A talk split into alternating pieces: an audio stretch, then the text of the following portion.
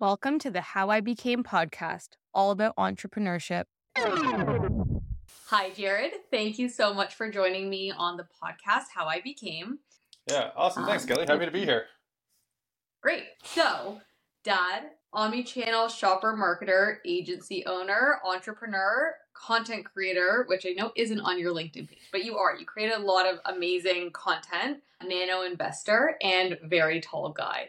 So I want to dig into a little bit of each of those, get a bit of a, you know, the big picture of you, and then we can dive into each element afterwards. Sure. So, uh, as you mentioned, dad is at the forefront of everything. You know, I've always believed health and family come first. You know, there's always ti you can always make time for business. You can't always make time for everything else, but we really should be prioritizing those two things, right?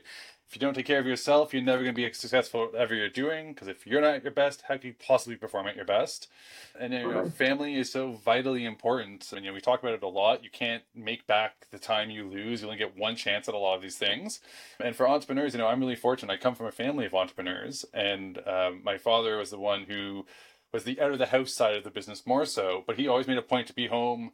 Definitely, almost every weekend he was available at home. He was home for most evenings, even if it was just to come home for dinner to say hi, put us to bed. Then he could go back to work, which was you know driving, you know, thirty minutes or so from Thornhill out to Pickering, where the store was. You know, so he really instilled, and my mother, of course, as well, um, in raising us and doing all the other things that you could do off-site back in those days of bookkeeping accounting all the financial type things you know really instilled that importance of family first. So i am a dad i have a four-year-old daughter who's incredible. She's kind of got into some of our businesses along the way too so she kind of knows what it's like in a little bit definitely exposing her to a lot of the industry as we go. We were kind of chatting before we started about you know my weekend plans and you know, we're going to all these different food festivals all summer, partly because I want to expose her to all the different cuisines and the cultures and the music and the dance uh, and the fashion. She got, we were at uh, Afrofest last weekend. She got really absorbed by all the incredible patterns and all the, the clothing. She really loved it. But we're also looking at like all the different brands because now I have founder friends at all these events, which is incredible. So we get to go and say hi she gets to see what goes on and what it's like. So it's really cool. So yeah, so definitely family and health, top two priorities. Number one. Number one, first and foremost. So I'm an omni-channel marketer. It's true. I run a marketing agency called The Think Tank. We are based here in Toronto, but work with uh, consumer packaged good brands in particular, but really any consumer-oriented brand in developing campaigns that get consumers excited to come and try and buy or sign up for your product or service. So if you think about, you know, in a really traditional sense, that would be, you know, a beer company's summer promotion where they have a gift in every box. It could be go to the store, buy three products, and enter for a contest for a trip to Italy for a week adventure with your family. All the way down to doing POP displays in store and contests and everything in the digital space and podcasts. And that's the beauty of omnichannel. It's really understanding where that consumer is going to be and delivering the same message you're delivering everywhere, but in the right style and and format and in some cases Yeah. level of authenticity to get that consumer really engaged with you because these days it takes a lot of touch points to really influence that purchase. Uh, and a lot can go wrong, particularly in final mile. And for a lot of brands, that final mile is in a store. And so making sure that Yeah. your program pre store is really strong is important. But it's also important to consider that last bit, which can be very expensive. So it's an important one to, to figure out. And that's really what the agency does uh, in a nutshell. And I get to. Yeah, sorry. So sorry, the the agency's focused on that internal uh, that that total experience or more that final the final piece. We do everything. So we take a so typically the way we work with most of the brands we work with is that we get brought in to do specific programs. For some larger brands, we do support them with their overall retail strategy in terms of the marketing components, looking at things like how do you leverage your trade spends, how do you get secondary locations mm-hmm. with flyer positions, some at shelf discounts, which is all the trade side of things, and then shopper is more of eh, the at shelf communications, those point of purchase displays, all the corrugate print, loyalty programs, and that's kind of that aspect. So for us, we typically get brought in when there's a brief, usually something around like a season. So something like right now, back to school is rolling out into market. So we're actually already starting to plan out, you know, winter holidays That's and wild, like right? Valentine's, right? Like it's crazy. But a brand will normally come to us and say, you know, we want to have a campaign running this during this period, activating in these retailers, targeting this audience with a whole bunch of consumer insight with this type of budget develop a campaign for us. So we'll develop everything for the creative, how the budget gets allocated, any partners that need to be included, how to leverage all the different retailer programs, and we'll put the whole thing together and then execute it. Mostly by ourselves. There are some areas where you have to have partners. Things like retailer media is you know, we obviously don't own that media. We have to work with other media agencies. And then often brands have partner agencies they really like. So we'll work alongside them to leverage that, you know, they might have some assets we can leverage, or we might, you know, if they have a social agency, we'll team up with that social agency because they're only doing buying for them. We don't want to do the buying here. We'll get them to do it, right? Like, No. here's what you need, here's the budget, Right. just make it happen, right? So that's what we do for most of our clients are these really large campaigns. I have a real interest in small brands, always have, always will.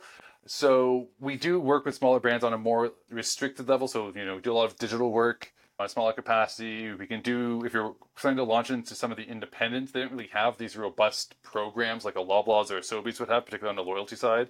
So, you know, we can Mm. kind of help sell in different ideas, whether that's going to be a poster or some type of activation, although it's harder to do in independents just because there's fewer options.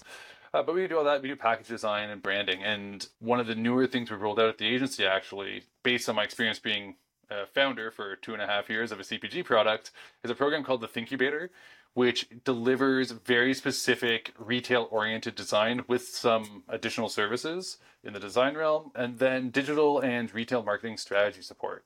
And we've really designed it so that we can come in and support emerging brands who need very specific parts of strategy or design, right? Because everything in retail, it's a specialized type of design for print, and we're really good at that. And we're able to just deliver design thanks to a couple of different print partners we have. We can just rapidly handle just that design piece. Because most brands don't need a huge Right. campaign around it. It's we're getting an opportunity to launch into a bunch of stores. We need these displays done, so we need to have this call to action very clear. We need to be, make sure we're standing out. So we do this for tier one CPG brands. So we bring that expertise down, but we're just designing quickly. And then the strategy is awesome because we start at you know five hours with not with me because I'm not the p- true expert in this. It's my VP Sherry Ann who is. It, you start we start on a five hour block with that and add an hour on it as we go. So you know someone tried to call me like a fractional agency recently, which we technically that's technically what the program is in many ways.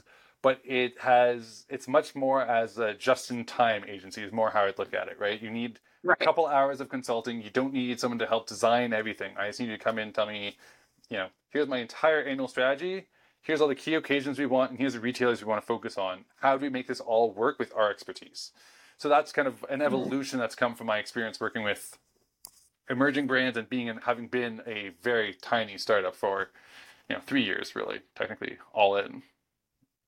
So let's go into the the start. So the next piece of that is the entrepreneur element. So tell me, I at least know one of those. I don't know if there's others, but let's hear about the entrepreneur side. Yeah, so the the biggest one and the one that is most relevant is definitely my most le- recent venture, which is Wander Nut Butters, which is was a globally spiced but not spicy peanut butter company that allowed you to spread the world. So I co-founded that with my wife uh, in the first year of the pandemic, off of a random idea I had. You know, I I'm a not to brag, but I'm a pretty talented scratch cook. I got I, Okay. uh, I grew up vegetarian with parents who cooked a lot at home. I was homeschooled for a lot of my elementary years, so I grew up in the kitchen with my mom. Grew up watching very little TV, but the one channel I did watch a lot of was Food Network. If I wasn't reading about fantasy stuff or animals or something sciency, it was going to be a cookbook. It's like I love food, so I was cooking something in the kitchen, a, a Thai noodle dish. And I was mixing. You probably made the same sauce I did, you know, peanut butter, some lime juice, sriracha. It's it's Thai. And as I'm doing, it, I'm like, man, I just wish this had some lemongrass and lime leaf. Those some of those more authentic flavors. And it just for whatever reason clicked. Why can't I mix this into the peanut butter? Because we do that with cinnamon, we do that with chocolate, we do it with caramel. Why can't we go savory? And so I went to turned to ask my wife, and there's a pot on the stove that we use for this Moroccan stew. The pot was clean; it was just hadn't put away yet. Uh, but that also had peanut butter and it was cinnamon as, as a top spice. I'm like, oh, there's the transition flavor where people go, oh, I understand how this can be sweetish but savory, and it can see that blend. And then peanut butter is not a thing outside of North America. And peanuts aren't huge in Indian cuisine, but they do have a presence. And I cook a lot of Indian food, and garam masala and peanuts are just a delicious combination. And so that was our third SKU. So I basically had the idea and went I asked my wife, like, what do you think? She goes, I, I don't know, go do research, build your business case. This is your world. Go do your thing and come back. And that's basically what I did. So I spent about a month and a half, two months researching the category, reaching out to other founders in the space, trying to find out if there's a reason why nobody was doing it, because that's always a, Right. a thing, right? You might I had another business idea which is so rare by the way. One of the biggest reasons I hit go on all this is that I don't do business ideas. I'm a strategist, not the like product inventor type guy, right? So I had I actually had three, but two of them were worth researching, and the other one I looked into, and I was talking to one the only other company who does it in Canada, and like, yeah, there's a reason there's only one of us. We have this many suppliers for this one ingredient. I'm like, oh yeah, no, no, no, no, no, no, Yeah, complexity. Gotcha. I'm out. Um, So when you see that complexity, it's almost like as a as a founder when you're trying to figure out is this a viable business, it's think about all those complexities and if what are the reasons that this thing doesn't exist yet or the version of it that you're creating doesn't exist yet. It's a good insight there. Yeah, absolutely. And it's not to say if no one's doing it, you shouldn't do it, right? And, Nope. it, and it does need to, very much to your point, it does need to be a very calculated approach, right? So I can talk about, you know, Midday Squares out of Montreal is a gr- great example. You know, 26 different co-packers and co-manufacturers turned them down and said, you can't create this with machinery. They went and built their own factory to create it because they saw that there was machinery available, but you needed to use it in a, in a creative way, in a very similar way that Right. the team for Revita Tea out of uh, Calgary, an amazing energy drink, all tea based. They're the only pouch based drink in the entire. They're the only machine of its type, type in Canada, right? So again, it's one of those things that we saw it being done and said we can do this too. Now, both of those required building their own factories just to understand the scale required, right? So that you, you have to look at, at the full cost of what it's going to be. Um, so in my case, I had I ended up finding two companies doing similar things in the U.S. One of whom Yeah. I, I talked to right away, and the other one I just met recently. Actually, very funnily, they're out of trade show I was at. But the one I was in touch with was amazing, and they actually had a spicy Thai with a very similar recipe formula to kind of to what I was doing. Quite different, but close enough. And they were amazing. It was Elliott's Nut Butters. If you were on the west coast of the United States, you were able to buy their product. Unfortunately, they actually just shut down as well this past in the last month or two. The last production run was January. Very sad. A few months, few months shy of ten years in operation.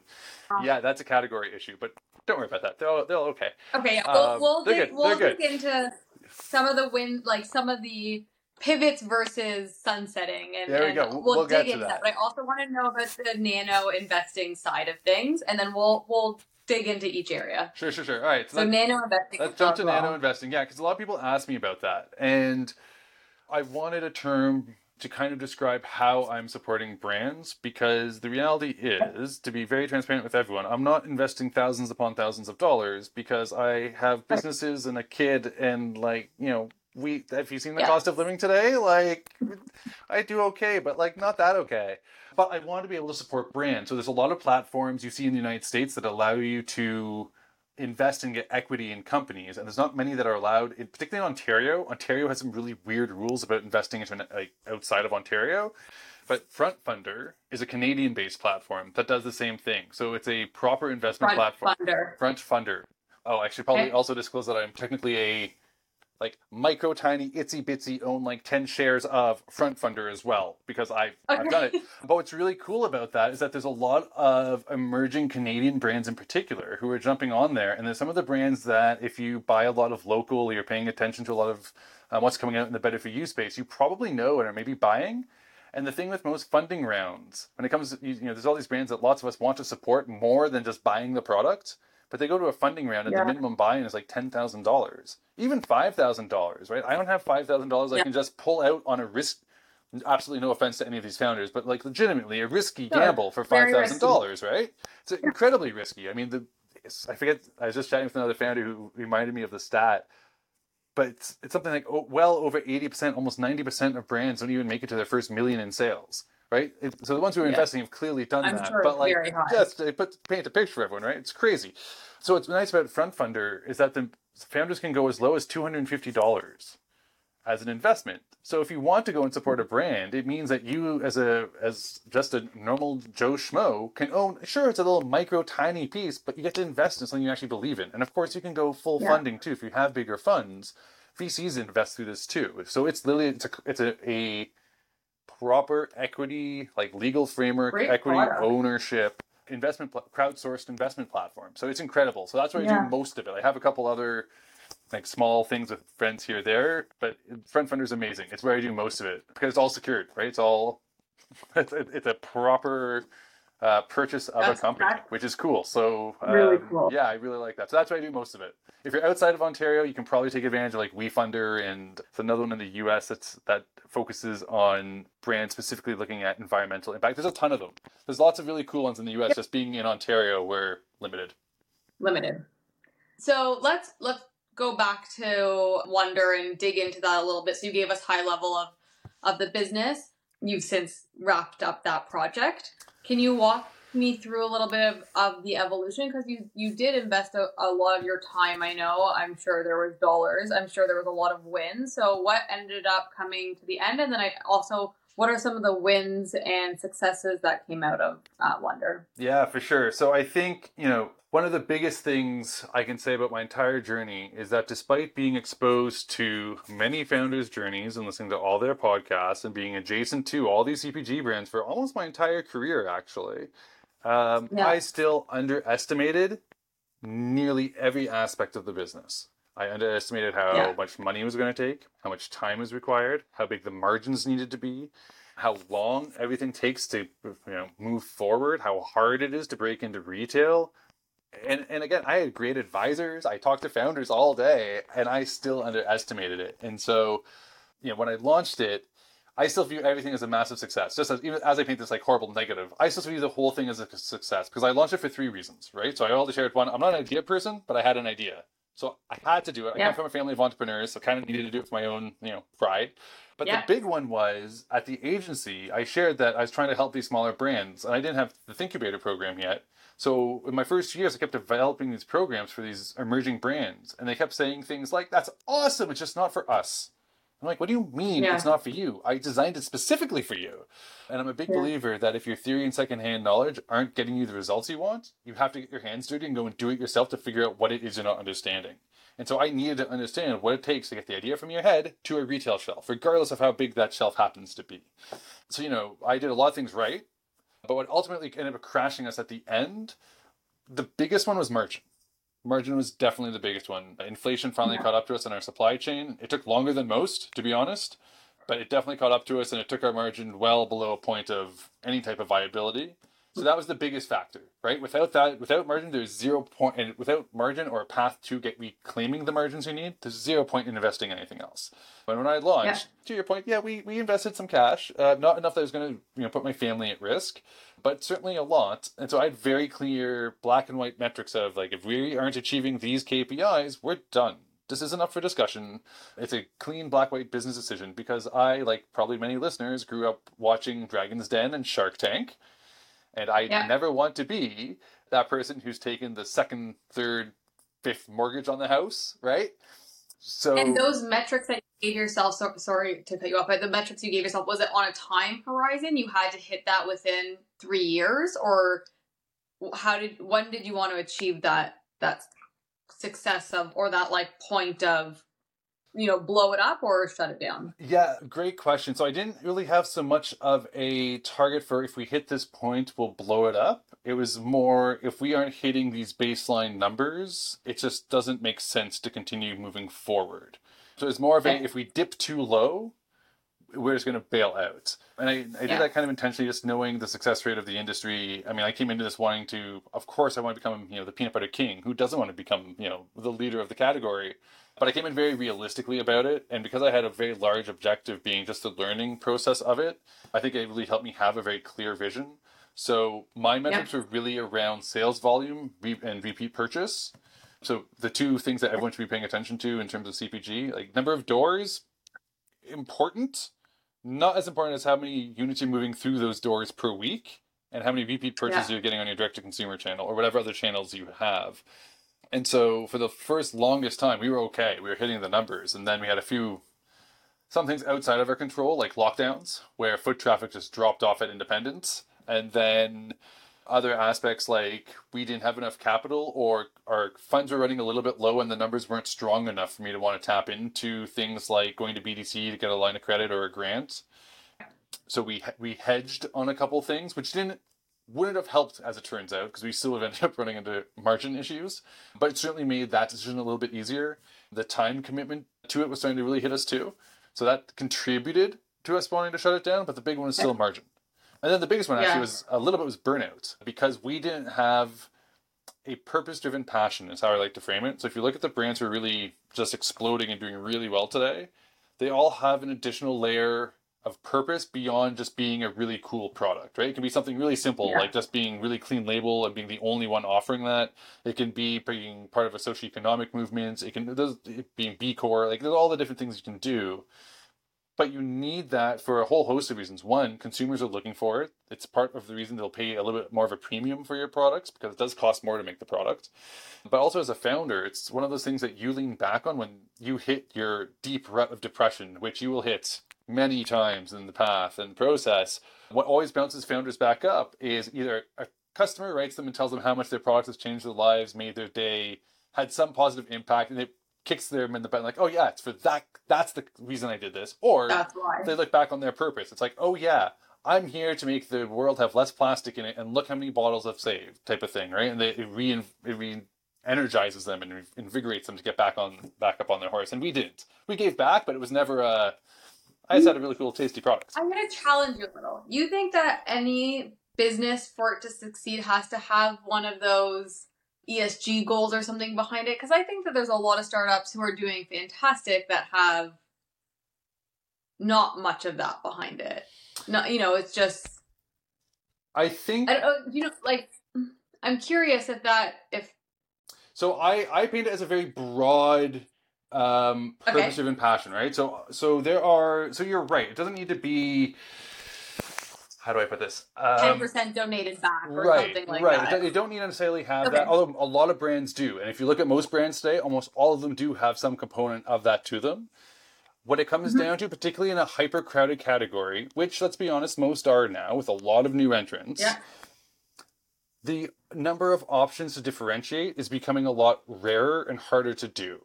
So back even like four years ago, you could say I am a a keto energy bar, and that was rare. Now there's at least five on the market. At least there's probably more Yeah. that I don't even know of. Right? I'm just thinking off the top of my head. So that original above the bigger the purpose originally was we're delivering a high fat keto oriented solution. Well, now there's 5 of you Mhm. saying that. So now that's not enough. So now what's that next layer? Assuming they all taste good and have the right texture, assuming that's all perfect, right? Like we're gonna, let's assume that for the for the time being, because someone still needs to try the product initially to discover that. But assuming that's all good, Yeah. that initial hook very often is a larger purpose. It doesn't always need to be, hmm. but it's a key. It's often a key part of the brand identity. It's talked about frequently in their in their messaging. And if there is a premium to be able to do that going forward, and the problems that you're communicating right now is that hurts your margin even more when we know that margin is especially in when you're working in CPG and you have your own margin and then the store's margin.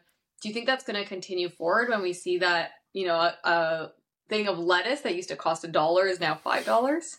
It's a great question, and you know what? I think we will, and I believe that for a couple of reasons. And one is mm. thanks mostly to the younger generations, in particular, doing a lot of pushing and being very vocal about expecting brands to start to be the drivers of change. Because realistically, we can all stop using plastic straws tomorrow. It's still not going to make a dent compared to all the plastic bottles being made by Coke, right? Like it, Right. when it comes to scale impact, the biggest players and Yeah. contributors to the problem have to be also fixing the problem. And so, you, you hmm. know, lots of CPG brands in the last little while have been trying to roll out, you know, recycled and compostable in, in confectionery in particular, you know, wrappers. It's like Nestle is now rolling out a whole compostable line of, of chocolate wrappers, basically. So if you go Yeah. into the emerging brand space, lots of them are now starting to use better for the world. They're almost the leaders of it, and then the smaller guys have to follow suit to what the bigger players are doing. you know it, it's a bit of leapfrog right it's the small brands who and who are really connected to the to the consumers who care the most and are willing to pay the premiums for those things that are the ones who are Right. championing a lot of this new technology and and pushing the boundaries a little bit in what's feasible in packaging because they're the ones who will, who Hmm. will do it as a drive. The big guys are kind of keeping an eye on it. And once there's enough pressure on them to make the change, because it's a huge cost to them to change, right? Like everyone's just like, oh, it's Yeah. just the product. Like, no, no, no, no, no. You have to overhaul your entire manufacturing process when you bring in a new a new package, right? Um, it's a ton of testing and all that stuff too. But once they start to do it, once there's enough buzz and there's enough demand from all these smaller brands and that community pushing it, then the bigger brands go, okay, we have to make that change. And so they start to make the change. And then it starts to become mainstream, which helps drive the price down for everything. So then more brands are able to jump in and start to do the same. And then it starts to shift. So that becomes the norm, which is how most things happen, right? If you look at any dietary trend, any of that, you have a small group of brands who make the category. Big brands start paying attention when there's enough money in it for them to do so. Start buying into it, blow it up, lots of new entrants, costs of everything comes down, becomes more mainstream. Right. And so I, I I read your article that you wrote about the four major reasons for sunsetting Wander. And and within that you also talked about that passion element. And I'm curious to understand a bit of the your perspective for founders who feel that they're in that rut. Because even when I had my own brand I felt that. And I was just like you know you're lying on your bed and you're like I don't I don't want to do this right now where does that where does the switch come between passion and motivation? Because sometimes the passion the passion is paused for whatever reason but you just have to keep yourself going. I think you had some very real reasons where sunsetting was the right call but how do you how do you make that that decision yeah, it's it's definitely a tough one, and you know, not to say that I wasn't emotionally attached to my company because I, I definitely was. Of course. But you know, kind of going back to to purpose, a lot of people founding and creating brands now have a, a really emotional attachment to the product, right? They're creating it yeah. because of something they found lacking or they needed, and so for them, there's a deeper emotional attachment. So for me, it's a lot easier because I had you know I think everyone should have really clear metrics as to say, like, once we hit this point, is it worth continuing or not? It's going to be a little different for everyone. It's going to be a lot based on what the consumer feedback is about why they're not buying your product, right? If they're saying it's too yeah. expensive and you've sourced out every single possible vendor you can and you just can't get your cost down, it's just not viable. No matter how much you love that product or, they, or your consumers love that product, it's just not going to be viable. So, you know, on I think one thing uh, what's something that get talked about a lot more now in the founder community, which I think is great, is that we all all recognizing that social media is still, as much as we say we're trying to make it more real, it's still really positive, and it can be really overwhelming when you see a lot of positivity, and even those who preach being really authentic and transparent. And this is not a jab at them, by the way, but who who you know have that more transparent approach. You know, they only share the negatives only so often, and and the reality is is you know most of our days are actually pretty mixed right? Like they're just not that exciting. And so, you know, when good things happen, you like to share the good things and bad things. There's a fear of exposing exposing failure, and you know, bad things only happen so often as well. At least that's the perception. What we don't talk about so much is yeah. that that one bad thing is actually going to have a ripple effect on you for the next four weeks. And we don't talk about that ripple so much. We just talk about, yeah, this thing happened, but we're going to pick ourselves up and we're going to go. And um, I think all founders should we need to get better about talking about this, but the reality is we all go through it and we all hit that wall of just, you know, this sucks, this isn't working, this isn't going the way I want it to. And one of the strongest things I think we can all do is recognize that most founders I know have an open door to other founders, particularly if they want to talk about what's going on in their company and they need a sounding board and bounce ideas off of it. And that's one of the biggest benefits I had and continue to have actually in both agency life and when I had the company is that I have an incredible network of other founders who I can just call up and be like, hey, you know, I'm having a really crappy day. The sale didn't come through. This thing just blew up on me. Let's talk. And they'll either be like, hey, you want solutions? You just need a vent. I'm like, yeah, I just need a vent. Cool. We'll vent for 20 minutes and then, okay, I'll turn it around. Be like, do you got something to vent about? Well, how's life? And we'll, then we'll just chat and talk through and you feel a thousand times better knowing that, A, you're not alone in it. Others are going through it. And then you, you know, can sometimes get solutions to problems too. You bring up two good points there, and I want your perspective on both. One, that loneliness element, because I think even even as a having a co-founder, and I know you had your wife in it, it's still incredibly lonely. So having that community is great. And the second thing you mentioned is um, venting needs to happen. You don't want your life to be completely negative, and you don't want to only vent, but but it's important to be able to have someone. But you hit on the piece of do you want vent like do you want to vent right now or do you want to have a conversation and try to find a solution? And sometimes you just need to vent and sometimes you want that founder to be like well let's talk through the problem and and solve it. So curious if you i mean founders are very busy. So did you really sit down with founders and kind of you brainstorm together? And is that something that founders should be doing with other entrepreneurs within the space to find solutions even if it's not you know exactly the same business? Yeah, and uh, I, I do. Not quite in that format though, but I'd also say just in general in life for any partner or friend or spouse, just always have that mentality like, do you want to vent or do you need advice? And if you think that first, your it. relationships will be a thousand times better. Just like general gem for life. They have Um, life advice coming out as well. A hundred percent, hundred percent. But no, so do I sit down with founders and brainstorm sometimes? Um, Yeah. Not so much about if I have a specific problem, uh, but going back to my one it is like if I had an operational problem, because I've got great relationships with a lot of people in the space, I could usually send them a message being like, "Hey, I'm having this type of problem. Can we have a quick chat about it, or do you have a solution?" Um, and I'm part of a couple Right. of founders groups now as well, where the channel is filled with people just being like, "Hey, I'm trying to source out X, or I'm running into this type of problem. Who ha- can anyone point me in the right direction?" And that's where you actually have a lot more of these types of discussions happening. It's like, "Hey, this th- bad thing just happened to me. Like, can anyone give me some guidance, advice?"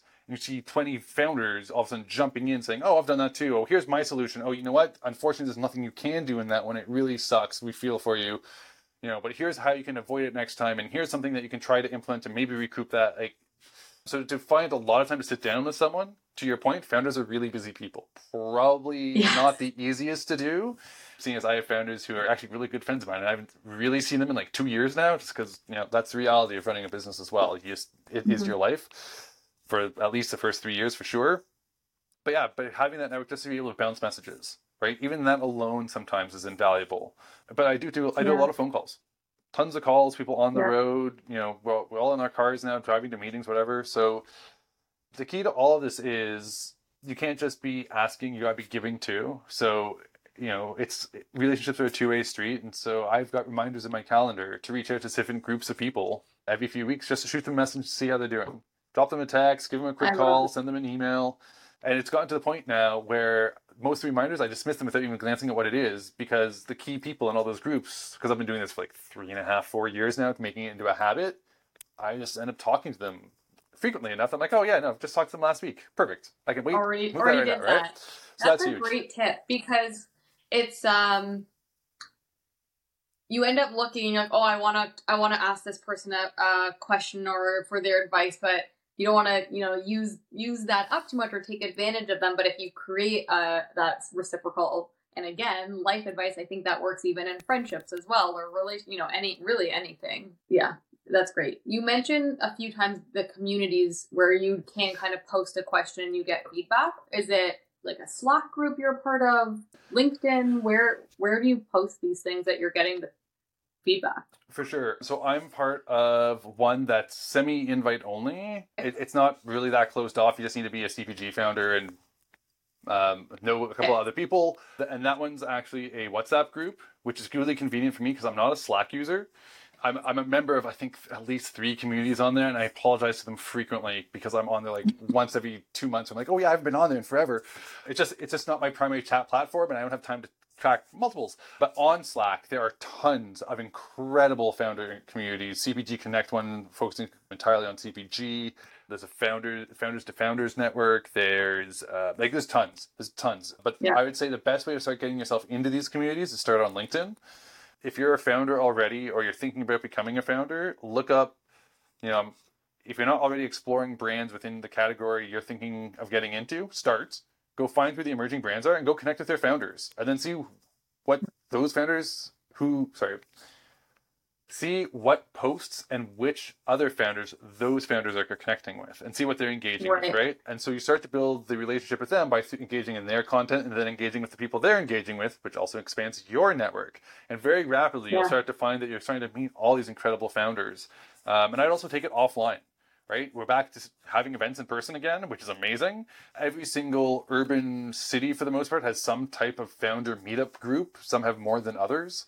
Montreal's actually incredible. Toronto's decent. Montreal's apparently even better. I hear, I hear, I haven't been. But look into that too, because there's a lot of those communities, and it's a great way to start connecting with the founders. And a lot of those are hosted by founder groups, and they're a way for you Yeah. to get introduced and get connected into those.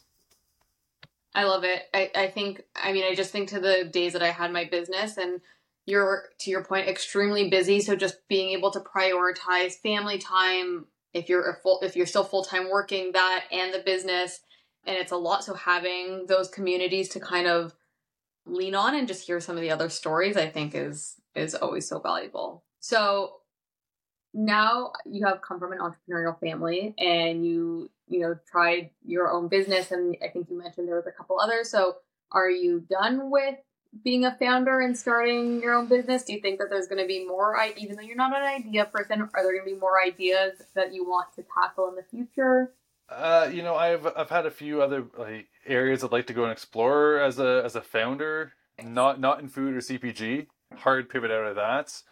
Uh, it's a really fascinating place, and I love the category. But it, uh, as I think every founder in the space will tell you, you have to be a special type of crazy to go into it because yeah. it is it is so rough. I mean, you just get knocked left, right, everywhere. It's like being on a boat in the middle of a storm, right? You just hang on for dear life and you know try to stay afloat a lot of the time.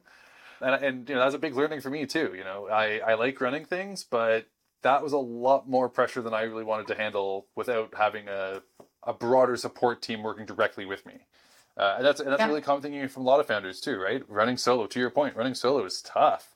Um, you know, it doesn't yeah. need to be a co-founder being on board, but having a team member or a you know someone who's like a partner without being an actual uh-huh. partner it makes a huge difference. Um, so yeah, I, I, have some other ideas I'd like to do. Uh, just like kind of looking at what's happening out in uh, out in the market. You know, I think yeah, I've, a few ideas, but the reality is I probably won't get to any of them because they all require a huge amount of capital to start, which has become such.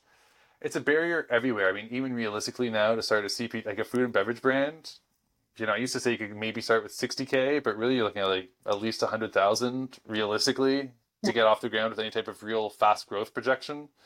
Yeah, it's it's it's a huge amount of tough. capital required. Um, we we've talked about. I mean, I, a few of these things, and I think some of your thoughts came through. But uh, myths that founders are told that you've kind of realized because I know you're you you're now in these communities and, and a founder yourself. So what are some myths that founders are told that you would want to dispel, or even for yourself, things that you thought that you would wish you didn't think? Oh yeah, so many, so many. Um, wh- where to begin? Uh, you know, there's some really basic ones that I think are now becoming more common knowledge, but you know, the the reality of doing a three year push and being bought out for some millions of dollars is highly improbable. Like that's unicorn. Like they're called unicorns for a reason. Like let's real- realize that. You really need to be able to differentiate yourself. You know, there's a lot of, especially over the pandemic. The beginning of the pandemic was actually a great example of what happens when you don't differentiate. If you hopped on to, I don't know if this is still true, but certainly when I was doing a lot of work with Wander on TikTok in particular, you'd hop over to like the small business check hashtag, and the number of candle makers, soap makers, beard oil makers, right, all the relatively low barrier to entry categories just got swarmed. And everybody jumped on to things like TikTok, and they're all people who are like, "Yeah, I've been doing this for a year and a half, and I have like no sales." You're like, well, what's your differentiator? If you don't have yeah, one, or if you do, you're not communicating that very well. So you know, you go yeah. and look at some of the categories we're looking that are really hot. Anything in snacks, it's a prime example. Super competitive. Um, everyone's fighting for that space, and the reality is, when you're getting listed, you're knocking somebody else out, right? And that's something I don't think everyone talks about getting on shelf, but you also have to think the reverse. You're knocking someone off, yeah. so it means that you have to have something that has a higher value to a consumer that's going to move more units, going to help grow the category. It's innovative in some way, which really today innovation is so rare. It's much more iteration than anything else. So how do you position that in a way that seems innovative? Really important and really hard to do. Uh, and some founders are really good at it. Uh, some are actually good at it because they're so caught up in the day to day they can't see forest for the trees and they just go down the wrong path. Um, and some just don't have a marketing background and aren't great at it, and so rely on creative talents. And some of us are good, some not. And you know, lots of range, range of quality out there. Um, so, yeah. you know, that's a big one. You know, the rush to retail, I think, is also you know, I kind of hinted at that before. Number of doors you're in is important because there is a critical mass required for you to hit profitability. So the, the yeah. doors are important to a degree, but the turns, like the velocity in those stores, is way more important. And people up until very recently talked about the number of doors as being a real metric of success. And anyone who's actually been in the space for any real amount of time is like, not really, because you can get listed today and get delisted in three months if you're not moving. So I'd rather. knowing rather... also that there's always someone trying to take your spot, right? Like Constantly. there's always that someone trying to take your spot because you just took someone else's. Exactly right, and so um, yeah. you know, really, direct to consumer is getting very expensive due to shipping. Uh, people don't like Amazon for a whole host of reasons, but there's a reason why Mhm. people keep going to it. And even I, who am not the biggest fan of Amazon for many reasons, have to advocate for emerging brands that, yeah, you should really be considering it, if for nothing else, to take advantage Yeah. of the logistics, bring your shipping costs down in Canada, because Canadian shipping's ridiculous. Um, Yeah. and then if you are going to start breaking into the bigger retailers, really read all the terms and conditions and understand all the costs that are going to come along with those big retailers. So there's the listing fees, there's mm-hmm. chargebacks, there's mandatory trade spend. There's just there's it costs a lot. And the biggest retailer in the country, while it gets you a lot of product, comes with some very very challenging terms. So you know, maybe don't rush to be in the biggies right away. Know who you're signing a deal with. Yeah, very much so. Yeah, uh, yeah, those those are the big ones, and then then it's all the other stuff, right? Like everything's gonna take longer than you think. Um, you know, there's a a sh- humongous number of founders who you know who are probably still have some type of second job or a side gig to support what they're doing. You know, so again, once you're in the space, you start actually understanding that so many of the brands you know and love are actually like three people behind the scenes because that's how businesses are run now. It's uh, it's amazing, but also understand you know it takes a long time for things to gain traction and to get going. So you need to plan everything a lot, and that's why it's so great to talk to a lot of people in advance, have really realistic expectations around your growth plans. If you can find mentors, even better, because mentors can really help ground you. Because as founders, we get very excited about everything. Everything's exciting, right? Oh, we got a new store. Let's go focus on that right now. Oh, we that's a new shiny Oh, social platform. Let's go check out The the threads focus, focus.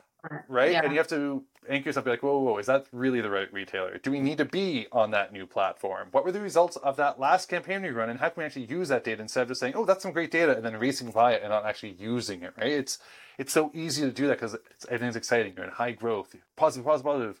Sometimes you just need to you know slow down a bit, and that's where having an advisor, having a really strong partner who's on that side of things, can really help keep you on track. Perfect. Okay. And then my very last question for you. So, as you know, the name of the podcast is How I Became. How you became to that place you are right now, whether it's how I became, you know, frustrated with my path, how I became happy, how I became a founder. If you were to name the place you are right now of how I became, what would your episode be called? And it can be long, short, anything. That's a really good one. You know, I, I think it's uh, how I came. That's really good. I'm trying to re- frame it into the how, how I became. I think it's how I became the jack of all trades I am today. Is really what it is. Um, you know, I've built my Yeah. entire career based on relationships, and so um, while I do definitely have a core skill set, it is one that is spread across a lot of different skills. So, you know, I know a little bit about all different types of marketing, but I'm not an executor or tactician on any of them because I have never got hands on. You know, I can tell you all about name a category. I can talk to you all about the trends and how consumers are shopping it and what's happening in a retailer, but I don't work in any of those spaces. And that all really came from my parents, A, one, really emphasizing the importance of being curious and wanting to learn and just p- pursuing the things that catch your attention and you find interesting. Obviously, some Right. business acumen from both my parents being business people, like it just naturally flows. But then also like relationships. You know, I was in management consulting for seven years prior to joining the agency, and that was all thanks to an introduction made by one of my profs because I had built a relationship with him. I joined the agency because one of my best friends from my MBA, who I have a long relationship with, and clearly best friends, tried to launch two other companies together before this one that didn't work out for a whole host of reasons. You know, got this because he brought me in to come run the thing you know most of the opportunities I get now because I know people and it's all relationship driven and um, so yeah so it's just that knowing people and being curious and trying to learn lots about little things so you never know when it's going to be handy or when it might be useful to someone has really led me to be where I am in my career today. I love it. How I Became a Jack of All Trades. Perfect name. Thank you. Thank you so much for being on the podcast, answering all of my endless questions, and hopefully helping some aspiring entrepreneurs out there. Oh, my pleasure. How I Became, a BloomX podcast, is hosted by Kelly Yafet and does not constitute a recommendation for any organization, product, or service. For more How I Became content, subscribe where you get your podcasts and visit bloomx.io to join us on Discord.